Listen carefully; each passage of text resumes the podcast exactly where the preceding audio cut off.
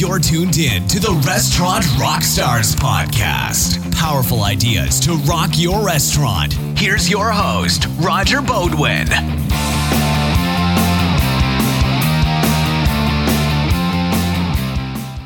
Hey, Rockstars. Do you love burgers? Like, who doesn't love a great burger, right? So today, I'm talking to two guys that have entertainment backgrounds, but now they're behind a super hot concept called Mooyah, and it's a burger joint. Burgers, fries, and shakes. Who doesn't love that? But what's really cool about Mooyah is on top of your, you know, standard Angus beef burger, you can also get keto, paleo, vegan, low-cal, gluten-free, one hundred percent fresh all the way, and they call it lifestyle burgers. I went to the website. It was making me super hungry. I think you know what I mean once we start talking to these guys. But on top of all of the COVID stuff that's been happening, we'll talk about what they've done to pivot and their best practices. We also talk about staff training, rewards programs, the foundation of their business, and of course their super hot franchise and what those franchise opportunities mean if you're looking for a franchise. So stay tuned to this episode. Super happy to bring it to you. And here we go. Welcome back, everyone. This is the Restaurant Rockstars podcast. Of course, these are conversations to build brands, rock profits, deliver amazing guest service experiences. Today, super excited, I have Mister Ted Beeman as well as Tony Darden, and we're going to be talking all about a hot concept called Mooyah, burgers, fries, and shakes. Welcome to the show, guys. How are you today? Doing great. Thank you. Great, Roger. Thank you. I appreciate having you. You know, I love talking shop with operators, and you guys are doing some pretty exciting things, but of course you're hitting the whole same challenges that the industry is hitting with COVID. Before we get into all of that, I understand, Ted, that you've got an entertainment background in addition to a hospitality background. Let's talk about that, and then I'm going to ask Tony all about his experience in hospitality, because I know that's pretty extensive, but we'll start with you, Ted. Tell us about, what's your backstory? Great. Thanks, Roger, for having us on. So uh, I am currently working with two gentlemen. Uh, we're partners in a new firm called Agape Management Company. And we came together because we share um, some values, but we also share experiences in restaurant, hospitality, and the entertainment sectors. So uh, specifically, I have been in the restaurant industry for years and years and years. I was with Metro Media Restaurant Group back in the nineties and early two thousands, which actually is where I met Tony. Uh, so we have a relationship going back that many years, uh, even though neither one of us is old enough. So that's a little surprising. That could be true. Um, and then from there, I helped establish some uh, brands uh, here in the Texas area. Um, uh, Boston's Gourmet Pizza, which was moving from Canada to the U S. I was part of that development here. I was part uh, part of a group that was developing a barbecue restaurant and a fast casual barbecue restaurant here in Texas. Uh, and then about uh, three, four years ago, I got more into the entertainment side, uh, bringing a company called Kidzania from Mexico to the U S. We were the franchisee uh, for the entire United States. And that's where I met my two partners, Greg and Sean, and their experience is much more heavily in entertainment. Uh, Sean, as an example, was the V P of operations for Dave and Buster's uh, for about twenty years. He ran about half the country for them. Uh, my partner, Greg, was with uh, Jillian's uh, back in the day and was C E O for GameWorks. Uh, and we all got together at uh, Kidzania. And then as we were transitioning out of there and looking for what we wanted to do next, we felt like we had a team that had complementary skill sets, uh, had really deep experiences in uh, restaurants, hospitality, and entertainment. And we were looking for uh, brands that we could partner with, that we felt great about the brand, its future, the leadership team, and how we could help it grow. That's fantastic. You know, I've always believed that the restaurant business is entertainment. It's showbiz. So clearly there's a crossover there. But I had to ask, based on what you said, is there any sort of an emphasis on that old, I don't know if it's old, but it's a concept called eatertainment? I think Rainforest Cafe comes to mind, Punch Bowl Social. Some of these companies flew high for a while But then it was the same old, same old, and people didn't go back. There was no real reason. There was no real focus on the service or the food. It was all about the crazy experience of walking in and dazzling the customer with the ambiance. But if you went once, it's like, what was the point of going again? You know what I mean? Some of these concepts have, have fallen by the wayside. But still, there's an element of the entertainment that has to combine with the hospitality, that has to combine with the quality of the product you're offering, that has to combine with the service of the staff and the training and all those things. What do you feel on that? And and then I want to get to Tony's introduction. Well, uh, many, many years ago, um, someone that I worked with told me that there's a difference between eating out and dining out. And that's a really critical difference. And dining out encompasses everything about the experience. The food, of course, has to be there, right? Because if you're a restaurant and the food's not good, nobody's ever going to come back. Correct. But it's it's the ambiance, it's the service, it's how I make you feel when you walk in the door. It's, you know, that desire to come back. It's the connection to the community. That's one of the interesting things. As the world gets bigger, the world also gets smaller. And in this day and age, you know, you really need to be connected to your local community. You, you know, people want to see you at the soccer games and at the P T A meetings and those kinds of things. And so your your local management, you know, if you've got multiple sites, you know, you really want to have them connected. And so those are the things that differentiate, in my mind, a great idea, a great concept potentially, from a great brand that has legs. Thank you very much for answering that. Tony, let's bring you in right now because you certainly need no introduction. You've got a long, illustrious career in this business, lots of brands under that Darden name. In fact, when I was in graduate school in nineteen eighty-eight, My, you know, my crew, the people I hung with, my my fellow students and friends, we all hung out at a Bennigan's outside of Boston, Massachusetts. And it was kind of our place. And yeah. It was always great service and it was always cool ambiance and we loved the menu. And it just felt like a cool place to go. That was many, many years ago, of course, but I have fond memories of hanging out at a Bennigan's. And that's just that one of the brands. Was that City Place? Yeah, it was actually... Or Framingham? See. Yes, Framingham. Thank you. That was right... Oh. Close to Wellesley, Mass, where we went to Babson for our M B As. Yeah, very cool. Well, hopefully you had a great experience then. We absolutely uh, did. Good. You know, so tell us, I mean, how did you first get into the hospitality business? How did you start all these brands? How did you rise to be such a huge persona in this business? I mean, I'm honored to be talking to you right now. Oh. Goodness. Well, thanks for having us. We appreciate the chance to to obviously speak to the relationship that Ted and I have and, and the Agape Group have with, with Mooyah. Um, you know, I, I started as a as a server and a, and a bartender back in, in Southern California, started with, with Bennigan's and, uh, you know, and just caught the bug at that point and, and continued, had graduated college, had a communications degree, didn't really know what I wanted to do. Uh, in life, and, and just continue to get opportunities to uh, to move forward with with Bennigan's. And ultimately, you know, spent thirteen, fourteen years there, and uh, that's where I met Ted. Eventually, I, you know, I, I moved to the Plano, Texas market, moved to Dallas, Fort Worth, and uh, and, and spent some time here. And you know, after after my run at Bennigan's, I uh, I, I was with a concept called Cracker Barrel.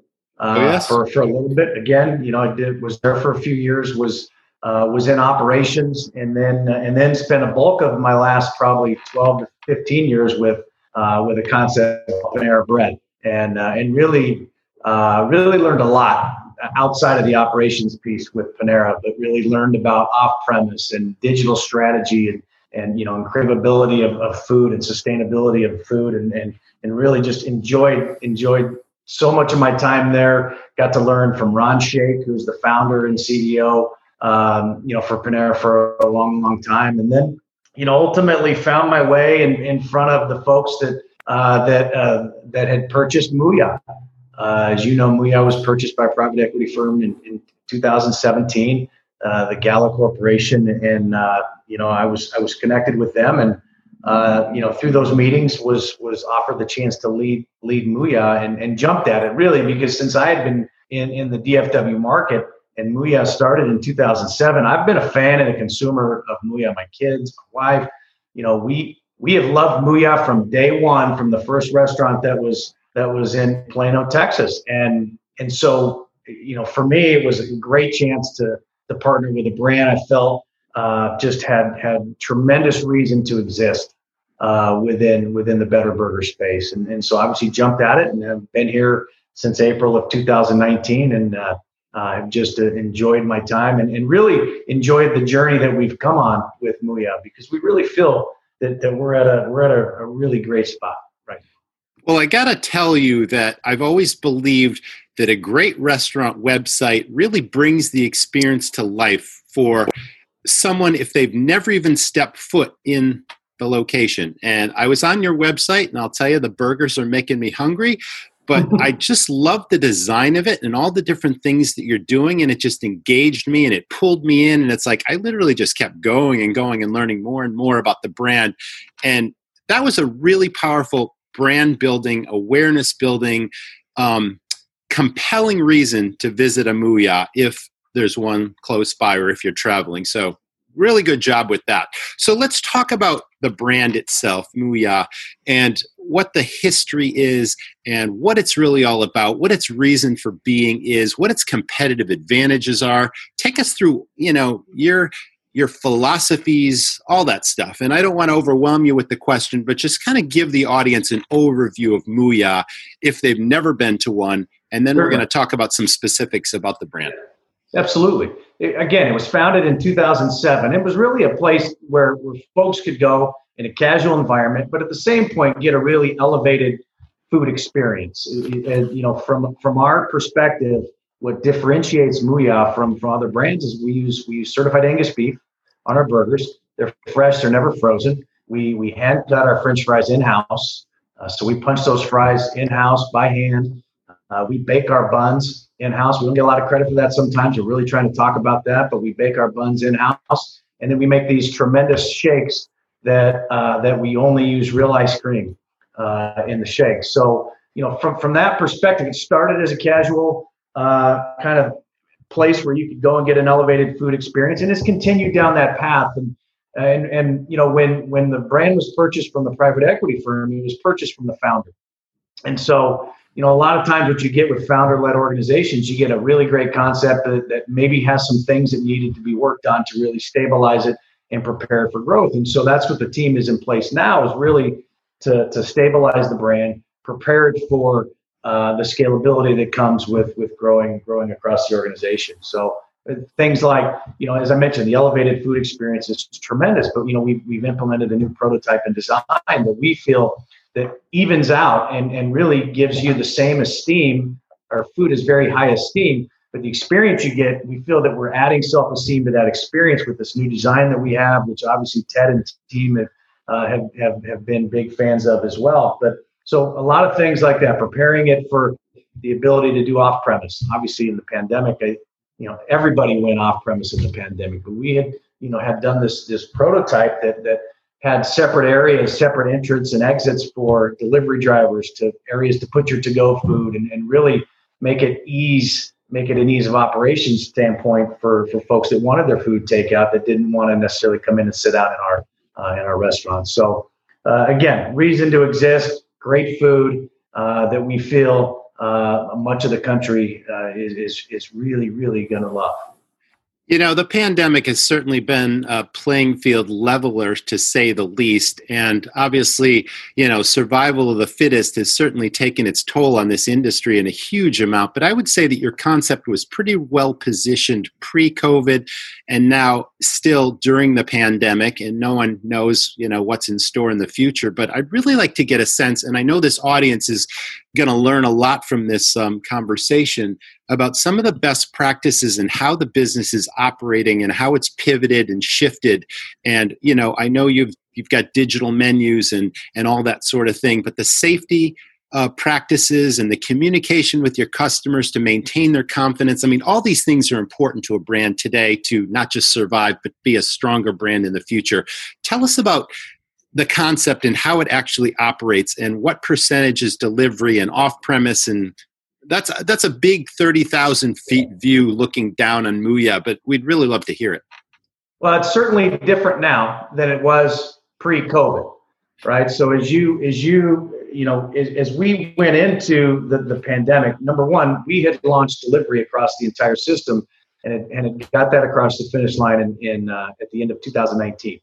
So you know, luckily. uh, or unluckily because of the pandemic, but we were in a position that, if, you know, to pivot to an off-premise model was something that we were prepared to do, not knowing what was coming, but knowing that delivery was, was an area that we needed to be, and we needed to continue to push our off-premise strategy and, and push our digital strategy. So, you know, as you, as you look at it, going into the pandemic, we were between eight and ten percent of our sales were, were delivery or off-premise. Obviously that got up to one hundred percent uh, during, during certain parts of the pandemic. And right now we're settling in, and we're still at twenty-three to twenty-five percent uh, off-premise uh, from a, from a sales perspective. We've got a number of dining rooms open. We have about sixty percent of our, sixty-five percent of our system that, that have dining rooms open right now. Now, we don't know where that goes tomorrow. And as we move yeah. forward here the next couple of weeks, we're yeah. Uh, keeps changing all the time. It does. It does. But uh, again, overwhelmingly, uh, the ability to uh, offer takeout, to offer delivery, to do it through the app uh, has proven very successful for us uh, in, uh, in the, in the pandemic. So let me ask you, are all the stores controlling their own delivery versus third-party delivery uh, companies?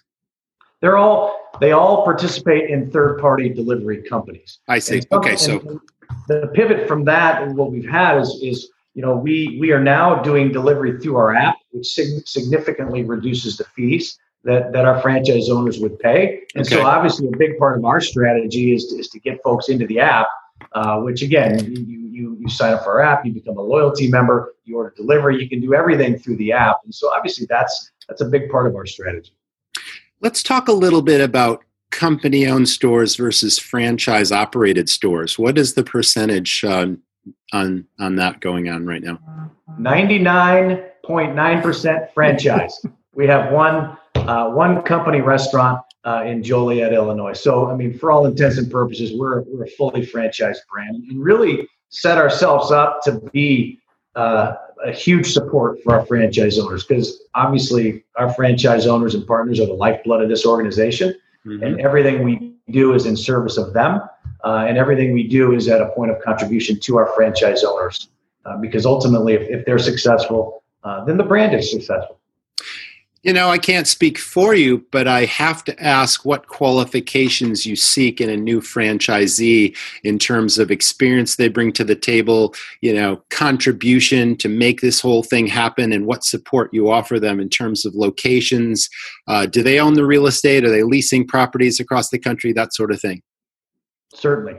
Well, number one, you you do not need to have restaurant experience to be a franchise owner Uh, with Mooyah. Now, that being said, I firmly believe that anybody who's going to be successful in in the service industry or the hospitality industry has to have the hospitality gene, right? Meaning they they, they need to enjoy serving others, and so yes. that's something that we that we ferret out very early on. And there's got to be a strong business acumen. There's got to be an insatiable curiosity, uh, and there's got to got to be the the ability and the want to solve problems. Because in the restaurant industry, really, it's you're presented with different challenges and different problems every day. And I think that's what makes it, that's what makes it exciting. So from that regard, there's not, you don't have to have uh, certainly experience, uh, but certainly you want to have those, those qualities. From a, from a cost perspective, you know, there are certainly franchise fees that, uh, that, uh, you know, that, uh, that we have forty thousand for one, and, and then, you know, twenty-five thousand for any, any additional units beyond that. And then, you know, we have royalties and, and ad fund, and, and, you know, from a build out perspective,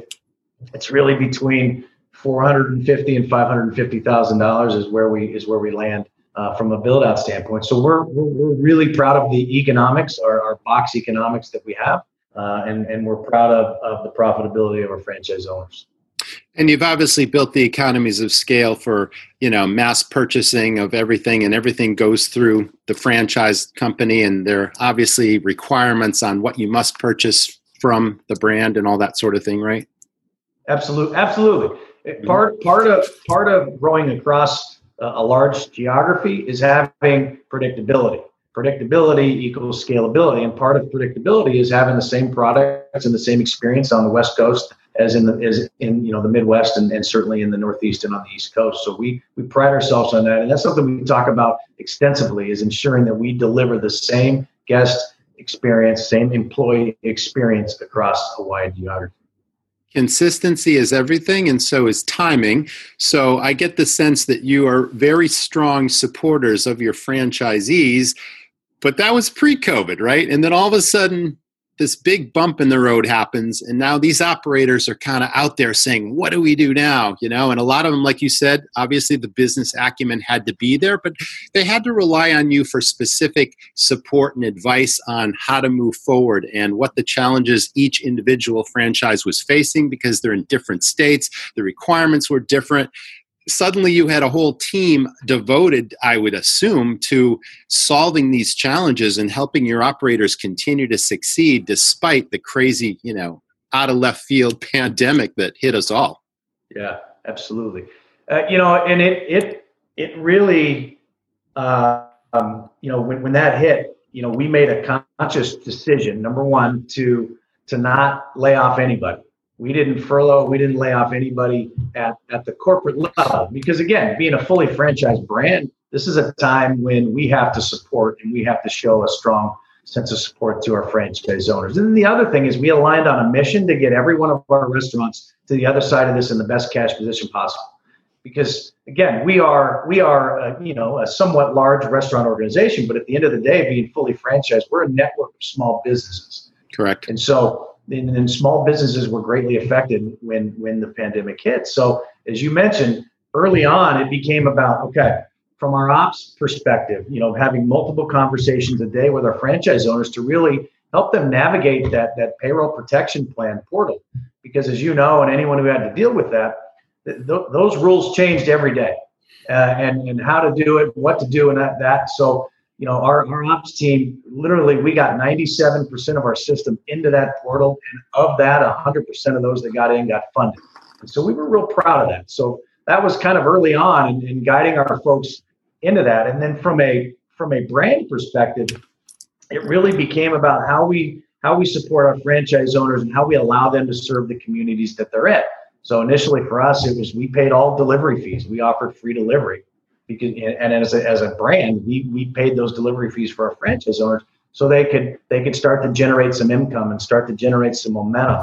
And then it became, you know, we had to deepen that relationship. We we we implemented a uh, you know a time bound set of, of royalty deferrals and abatements to to ensure that again they get to the other side of this pandemic in the best cash position possible. And then we also found out it really became evident that a lot of the communities that we're in, it was hard to get bread. It was hard to get meat. As you guys oh, yeah. remember, supply yeah. chain really taxed during this time. So, you know, we offered our, our ground beef. We sold our ground beef and, and it was delivered.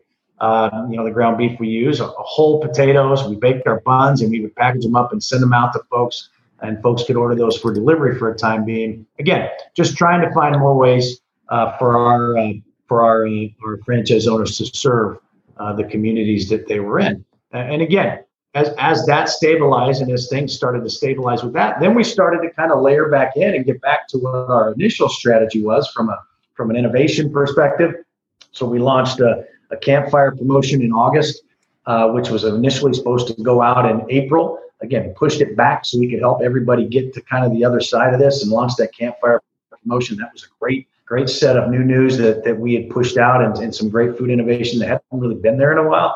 Uh, and, and saw great returns uh, and saw some great traffic increases as uh, as, as we launched that promotion. So uh, it, it was really, it was, you know, when, when you go from open dining rooms to closed dining rooms in one day, you have to rally pretty quickly. Uh, and, and, and you're you're focused on the here and now to stabilize it. And then as we got the here and now and we got stabilized and we got momentum from a sales perspective, and then it became about, you know, let's layer back in some strategy and let's layer back in some of the things that we had on our plan to win uh, that we felt were going to continue to move the brand forward. Tony, before I get uh, into other questions I want to ask Ted, let me ask you, or both of you really, uh, with the new administration coming, you had mentioned P P P and other government relief. Do you see any more of that on the horizon? Do you have any inside information you can share with the audience? Let you go, Ted. I mean, I, I I certainly don't have any inside information. I can definitively tell you that. Um, one of the things that, you know, I consistently have been reading for the last couple of weeks that I'm sure a number of other people have as well is um, there seems to be this thought that there will be a return to predictability in Washington uh, come January, because uh, this is going to be a little bit more of a known entity, right? You're going to have a split in all likelihood, um, you know, legislative versus executive branch, and they're going to have to work together in order to get something done.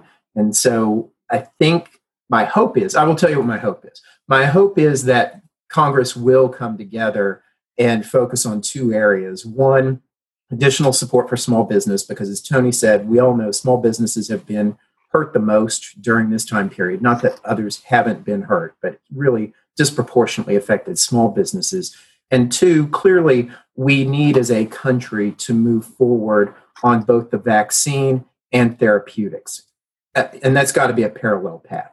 The sooner we can get the majority of people vaccinated, the sooner that we have therapeutics that are widely available for distribution um, in order to take care of those who do get sick, the sooner the world gets back to some semblance of normality. So that's my hope, is that those become the two key focus points.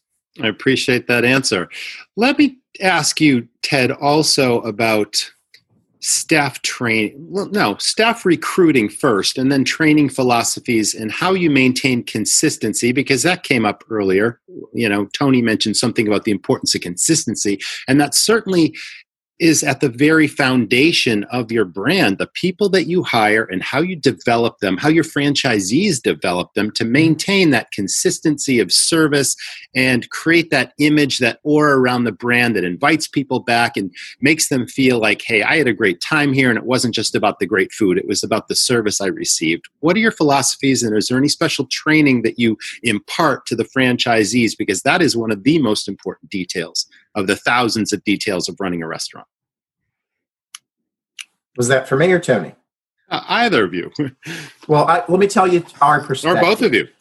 And and I will tell you that um, the Mooyah team has done a really great job of setting us up for success in this area. So really pleased at what they've done as a brand. Um, I think that you're right. There's there's two different questions that you have to ask when hiring in in the hospitality industry. First and foremost is, does the person have a heart for service? As Tony was alluding to earlier, you know, you can't take someone who fundamentally dislikes people or who fundamentally feels like, really? you know, the world owes them something and put them in front of it in a guest-facing business and expect good results. So as we're hiring for our first Mooyah location, literally right now, we're doing that. Um, the, the number one thing we're trying to get to in all of our interviews is, do they like people, and do they see themselves as someone who can provide service to others? Really, from that point, then it becomes question number two, are they coachable? Is this someone who will take feedback, who will learn, and who will put that into place? Um, a lot of people will listen. Not everybody will listen and then do something with that. Um, as you talk about consistency and you talk about execution, to me, it really comes down to those two factors, because there are certain things that are non-negotiable. How you bake the bread, how you cook the hamburger, how you make the milkshake. There's a procedure and a recipe that must be followed to ensure that that is a consistent experience, every single guest, every single Mooyah location across the country. And so you have to be coachable in order to be able to develop those skill sets. The the art side, less the science side, is how do I interact with people? And that gets down to their personality, their servant heart. Um, and that's where we as a franchisee and as a business talk about the unselfish concern for the welfare of others. That's really who we are and what we're about. That's why we chose the name Agape Management Company, um, because that's what we want to impart back to the communities in which we operate. And that's the employees that work with us, that's the guests that come in the door, and again, that's the community in which we uh, we were fortunate enough to to have a location. Excellent. That also segues into my next question. Let's talk about some of the community give back fundraising activities uh, that the company participates in. And if you could sort of explain those things and what the end results are, and it's obviously a win-win for everyone, but if you could explain that, I'd be really interested, and I think the audience would as well. Yeah, we have we have a really robust fundraising uh, platform, and, uh, and and really it's it's you know our local store marketing team, which we think again is a differentiating point for us. But our local store marketing team works directly with our franchise owners to curate uh, a personalized plan uh, for for that specific trade area. And a big part of that is is partnering with with local organizations, schools, churches, uh, things like that, uh, and and using Mooyah as kind of the vehicle uh, for those for those fundraisers. So again, you know, people come in, and, and again, it, it helps the franchise owner because it gets folks into the building, but at the same point, you're really there to help certain organizations within your community. So that is that is a big big piece that, you know, when we're talking to folks that that potentially want to be new franchise owners with us, that's something we talk about a lot, and and and that that really endears Uh, Mooyah to, to people and, and draws them in. And the cool thing, the cool thing that the, the team did, you know, we we challenged them um, uh, pre-pandemic, and, and it really brought this to a forefront in the pandemic. But they've been able to execute digital fundraisers uh, as well uh, throughout this pandemic with closed dining rooms and things like that. Uh, the team, the team uh, figured out a way to still do fundraisers, but do them virtually or do them. do them uh, digitally. So when the people order off premise uh, and be able to uh, apply some of those funds uh, to, to the organization. So it was, was real proud of the, the, the brand team uh, and, and how they, they were able to launch that. Cause that wasn't something that we were planning on for twenty twenty. That was something that was down the road in twenty twenty-one, but uh, really, really proud of how they did that. That is awesome. You know, it it is definitely about giving back and, and not just about creating a powerful brand that, you know, serves a great product and makes a lot of money. It's really about giving back to the community that serves and supports each individual franchise. So I think that's great. Let's shift gears to finance a little bit. So you mentioned strong business acumen, of course, with your franchise operators themselves. And obviously, they need to have a certain understanding of the critical finances affecting the restaurant, prime costs, that sort of thing. You can control that to a certain extent with your buying leverage, but they still have to manage waste, theft, spoilage, all those things. They still have to manage their labor and controls. You must have certain benchmarks that you coach them on and they have to report to on a weekly basis. Is all that true? Am I missing anything? Absolutely. That was that is that is uh, at the very core of, of our support level for our franchise owners. I mean, we we look at the business on a weekly and monthly basis with them. We obviously report out on metrics uh, weekly that we that we uh, review uh, across the entire company. But on a, on a monthly basis, you know, we our franchise uh, operations managers work directly with our franchise partners and review their P and L and and go through the P and L because, to your point, we feel like we have a good model uh, from prime costs uh, all the way down through through the through the EBITDA line, and so our franchise ops folks um, are are very actively working with folks to understand where they're where they're where they're losing money or where they might be under levered from a from a financial perspective. And a big part of that is in prime costs. I mean, we have we know exactly what our theoretical food cost should be, and and we know what a good variance to that is. And anything that's over that, you know, we're digging in. Uh, and we're digging in to try try to help find where those dollars are. Same thing from a labor labor perspective. Um, you know, part of being successful in, in the industry is uh, is is is having a good labor model, and you can you can you can cut too deep, which is going to drive poor service, which is something that we look out for as well. But then right. You could be overspending from a labor perspective, and so we have we have kind of ideal hours based upon volume that you know that our franchise ops uh, managers uh, really get involved with. And, and try to work and work with our franchise owners to create a plan to drive that forward. Now, that being said, below those lines, below that gross profit line on the P and L, certainly, you know, when you talk about things like occupancy and utilities and, and things like that, we understand based upon the square footage of restaurants what those what what, what are good parameters for those, and and so we're able to help in that. And, and even even before they open the restaurant, when you think about the occupancy, we we have.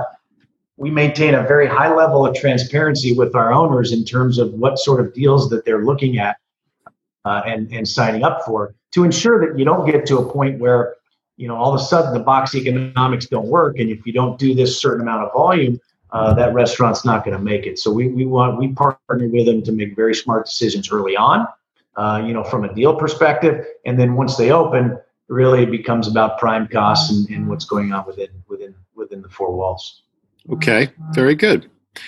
Ted, may I ask you to speak to your marketing plan and your overall marketing strategy and what marketing support you provide to the individual locations, what their um, individual responsibilities or their individual marketing ideas, where that fits in, or if they have to stick to a pretty structured marketing plan, and, and uh, take us there. Yeah, again, I'm going to say that Mooyah does a really great job supporting this. Um, we uh, walked through a marketing plan just yesterday for our first location in Frisco that uh, the team, the brand team, has been integral in helping us think through. Um, you know, it is a multifaceted approach at this point in time uh, because we are we are one location, um, and Mooyah as a brand is still underpenetrated really within the market. Um, you have to be nimble and you have to be um, you know smart with your money. And so we look at things from uh, you know we're heavy on digital, so we're looking at targeted mobile ads, we're looking at social media and things of that nature. Uh, we're looking at Uh, you know, apps like Nextdoor, right? That's, you know, really where people are starting to communicate much more about what's going on. So how do we integrate into where people are spending their time to get recommendations about everything from a plumber to a house cleaner to where am I going to go eat tonight? Um, we are certainly taking a look at direct mail uh, and using that as kind of a mass communication medium in order to, to get our name in front of as many people as possible. Uh, we are looking at partnerships. Um, you know, we talked earlier about the community involvement piece and the churches, the schools, the soccer clubs, things of that nature. And, you know, establishing a partnership with those kinds of groups um, is a great way to get the community to know that you are there. Uh, and then you've got, you know, just some of the old-fashioned stuff like putting up signs that say, hey, grand opening coming on December seventh. And you put yard signs that going down the highway that says turn right to get to Mooyah, right? Those kinds of um, activities, while less prevalent nowadays, they still work, right, in terms of drawing attention to your space and getting people to to recognize, oh, there's something over there. I want to go see what that is. So I would say right now it's a it's a fairly wide-ranging strategy. Um, you know, clearly focused more on the digital world um, because that's really where people are interacting. Would you say the operators have a certain autonomy to use, you know, corporate-supplied marketing materials and websites and that sort of thing, and then they can do their own grassroots efforts in their local communities? How much flexibility is there? Yeah, absolutely. I mean, the way we're structured is um, here's the tools and resources that are available to you. And then the the general manager, the local operator who knows that community, you know, is really the one that's got to make the recommendations and say, you know what, I really, there's, uh, you know, ten thousand apartments within five miles of my location. So a targeted mobile ad to those apartments is going to be a great draw, as opposed to I have a huge soccer field that's right across the street from me, and I need to I need to get those people because I've got two thousand you know families coming through there every single weekend.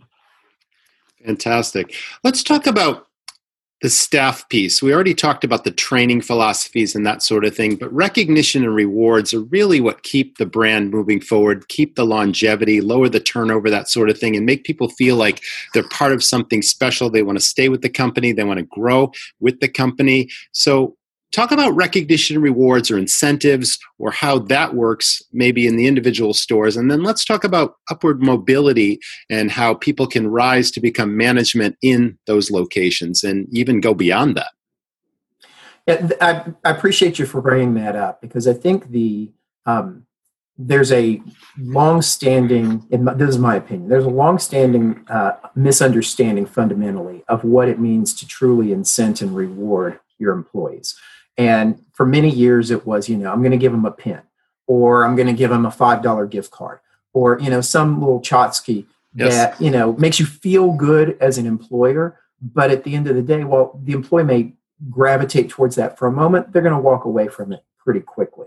Um, really, for us, recognition comes down to um, how we recognize that person as an individual for the contributions they've made, making them feel like they're an important part of the team and helping them grow and develop and achieve their goals. And, and I really can't overstate that enough. Everyone that comes through your restaurant has things that they want to accomplish in their life, right? from the seventeen-year-old who is just trying to earn a couple of bucks before they go off to college, right. A college student who maybe is trying to pay for their way through, the young parent who's got a second income, right? Everybody comes from a different place. Understanding what their needs are and what their goals are, and then meeting them where they are and helping them accomplish their goals is the best recognition you can ever give to your employees. Um, I, I sat down yesterday with three managers that we just hired to help us. And, and the conversation for each one of them started with, tell me what you want to get out of this experience. And they each had a different thing that they were looking for, which is great because now my team and I can go back and work with each of them to help them grow and develop and see where they want to be. And yeah, one of them uh, absolutely was, hey, I just, I want to take on more responsibility. And I know you guys are going to get bigger and I want to grow and I want to be a multi-unit person someday. Great. That's good to know. We can help you get there as we continue to grow and we're successful. Um, but for others, it, it may be something completely different. And rather than giving them a pin or giving them five dollars, I'd much rather help them develop and grow and get where they want to be. Excellent. Let's talk about locations. Is it easier now to find locations with the sort of fallout in the industry where suddenly locations are for lease on every street corner? Or how do you find the best locations? Because obviously the upper echelon of this business in the franchise world control the strongest real estate. And that is a critically important piece of what you're doing. So what's your philosophy on helping these operators find the best locations? And what's the availability? Or, you know, is it scarce? I mean, tell us about that. I'll tell you about my experience real quick, and then I'll let Tony kind of talk about it from a brand perspective. Okay. Um, you know, we're focused here in the Dallas-Fort Worth marketplace, and what we've seen is that there is more availability. What's interesting is that the landlords um, don't recognize yet what's been going on in the world.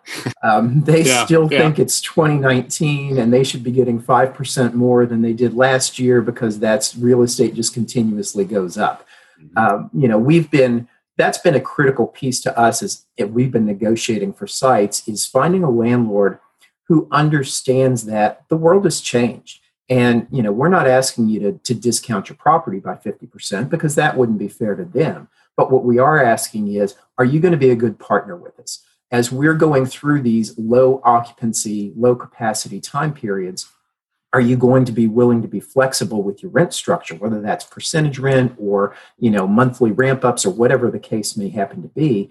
And then you'll get your money, you know, as things return more to normal, because if we fail as an operator, it hurts your property. Those are the kinds of things that are critical to us. Absolutely. Yeah. And, and I would just echo Ted's sentiments on this. You know, the world has certainly changed, but Uh, landlords' mindsets are are not uh, are not there quite yet, and while there there certainly is more uh, availability uh, out there, it, I think I think the key is, as Ted mentions, you know, when when you know we go through what we're going through from this pandemic, is it's about partnerships, right? This is not just a restaurant industry. This is this is society that that is really hurting and struggling right now, and so it's it's really about partnerships and, and partnering and not not trying to get over on anybody, but certainly partnering. And, and, you know, when you partner together, as things get better, everybody wins. And and so I think that's that's the sort of level of partnership that we're looking for. But, you know, from a from a real estate perspective, you know, in terms of how we support our folks, uh, you know, number one, we we we invested in a technology uh, called Site Zeus uh, a little over twelve months ago. Uh, and so that's given us kind of a Uh, an initial glimpse of, of how we feel, um, you know, uh, Mooyah would do uh, in this location. And we're obviously partnered with brokers on the ground in the different markets we serve, and uh, and and don't believe, uh, you know, certainly you have technology, you have brokers, and then we also feel that, you know, us as a brand that, um, you know, for all intents and purposes, you, you got to go stand on the dirt uh, and, and really see it with your eyes as well. So we really use a multi-tiered approach in terms of how we support them. Uh, and, and try to find the best sites uh, for our owners. Camp out, count cars, uh, get market market patterns, do market research in that mm-hmm. neighborhood, find out what's going on and see what the competition is doing. I mean, all those things have been done, right, for the longest yeah. time, and absolutely. There's some validity to it. Yep, absolutely. I've got two final questions for both of you. First of all, why don't you each, in your own way and in your own words, give the independent operator out there listening to this podcast, it might be a single location mom and pop, it might be a ten location small regional chain, operators, general managers, what is your best advice to operators today to not only survive this thing, but like I said, come out the other side as a stronger company? I'll go first. Uh, you know, In, in the restaurant industry, there is no substitute for delivering a great guest and employee experience. There is no substitute. So from that regard, what I would tell anybody is be the best operator on your block. And Ted's probably heard that that uh, that saying as well. But be the best operator on your block. You could have the fanciest marketing. You could have the very best burger or steak or sandwich or whatever the case. And somebody might come in one time to try that. Right. But you know what? If you don't deliver a great experience in an environment that's clean and safe for your guests and your employees, and have some hot and, and wrap that around uh, great hospitality, folks aren't going to be back. And and and I've learned that year after year after year after year. Be the best operator on your mind. Have a great product, but execute that product better than anyone else on your on your street. That's great advice. Yeah, I concur with that completely, obviously. So I'm going to go a, a slightly different way. What I would suggest to the independent operator at this point in time in these challenging times is don't try and do everything by yourself, right? As, as restaurant operators, a lot of times we just take it all on and say, okay, we're going to fight through this and we're going to figure out a way to get it done. Know, know what your weaknesses are and find resources to help you. And that, that can come in a number of different ways, right? That could be your landlord. Um, you know, that you're struggling and, and you don't want to admit you're struggling. Um, but you know what? It's okay to go to the landlord and say, hey, I need some help to get through this. If you're not as strong on the financial side, maybe as you are on the operations side, find a trusted business partner or accountant who can help you figure out how to cut two hundred or three hundred basis points out of your costs right now, because that may be the difference in, in getting you where you need to be. If you're working with uh, a small local bank, your banker really wants to help you. They want you to be successful. So, you know, recognize where your weaknesses are, uh, and then find some trusted advisors that you can partner with to help you get through these difficult times. That's what I call putting a dream team together. Anyone else out there, whether it's your staff, whether it's your accountant, your C P A, your lawyer, anyone out there, your community partners that you so eloquently mentioned, it's like all these people are part of the team that, you know, do good for the community and do good for the business. Thank you for that answer. All right. Finally, you have sort of a forum. If there's anything, we covered a lot of ground today. I asked a lot of key questions about what operators were interested in, but this is kind of a forum for you to either tell us anything that you think we didn't hit on Mooyah, or there's a lot of operators out there that, or chefs out there that have been out of work that might think about they're looking for a new opportunity. Maybe they want to cash in their four oh one k, you know, whatever it is. Um, This could be your chance to reach them with this opportunity, if it's for them. Who knows?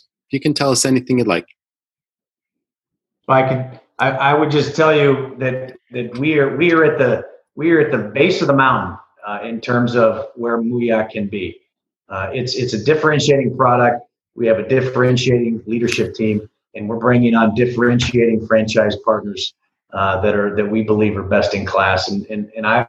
I, I would just say that, you know, that this this is one of those opportunities and, and one of those brands that that really is is is primed uh, for growth. And and it's and it's not propped up by anything other than the fact that it's a great product and there's great people behind it. And we have great, great franchise owners that are uh, that are involved. And, and we we work tirelessly as a, as a leadership team to to really ensure that, you know, that, that, that we're looking at the business from all sides of the cup and, and ensure that Uh, that we're doing things uh, the right way for the long-term health of the business. Fantastic. Thank you, Tony, for that answer. Ted, what do you have to say? You know, I think that um, I'll speak as a new franchisee to Mooyah and, and say that what attracted us to the brand, um, as Tony said earlier, right? I was a consumer before I was a franchisee. A raving um, fan. Absolutely. Lo- absolutely loved the food. Yep. But what we've seen from Mooyah's team, and this is really critical to us, is a commitment to the franchise owners. Um, and he's talked about that, whether that's figuring out how to get prime costs down, uh, development of the app, which really makes it more convenient and easier for the customer to use it, support that they put in place. Those things are really critical to your long-term success. Um, you know, as we were going through the process of talking with Tony and team about doing this, one of the things that we kept coming back to occasionally was, hey, this is all great, but what happens, you know, if? And you've got to, unfortunately, plan for those downsides. We know that we're working with a great team of people and that they're going to do everything that they can and everything within their power to make sure that their franchise owners are successful. And we're just really excited to, to help them um, make the brand stronger and to get Mooyah to the place where, quite frankly, it, it deserves to be, which is one of the, the leading better burger chains in America. Awesome. Well, I certainly appreciate both of you joining us on the podcast. Uh, you've been a wealth of information, a wealth of experience and knowledge, and you've got us all excited about Mooyah. So I hope this leads to lots of our listeners heading out there and checking it out for themselves. So that was the Restaurant Rockstars podcast. Thank you, Tony. Thank you, Ted. And we will see you in the next episode. Stay tuned. I'm really hungry now, and I'll bet you are too. I bet you want to run right out and grab a Mooyah burger. Well, unfortunately, I can't get one because there is yet to be a Mooyah in Maine, but when it comes, I'll be sure to go. Right now, I'd have to travel to Massachusetts or New Hampshire to get a Mooyah burger. But what a great episode. Two great guys really rocking and rolling this industry, and that's really what this is all about. I hope you got as many learnings and key nuggets of really powerful operational information that I did. So thanks for listening. Listen, please leave us a review on iTunes. If you like what you're hearing, it would be really helpful to get other owners, managers, hotel operators, and et cetera, anyone in the hospitality business to listen to the podcast. And our goal, of course, is just to help move this industry forward, give you all the information that is easily actionable, give you food for thought, and really transform your business. That's what we're all about here. So once again, thanks for tuning in. I'll see you in the next episode. Thanks for listening to, to the, the Restaurant, Restaurant Rockstars, Rockstars podcast. For lots of great resources, head over to restaurant rockstars dot com. See you next time.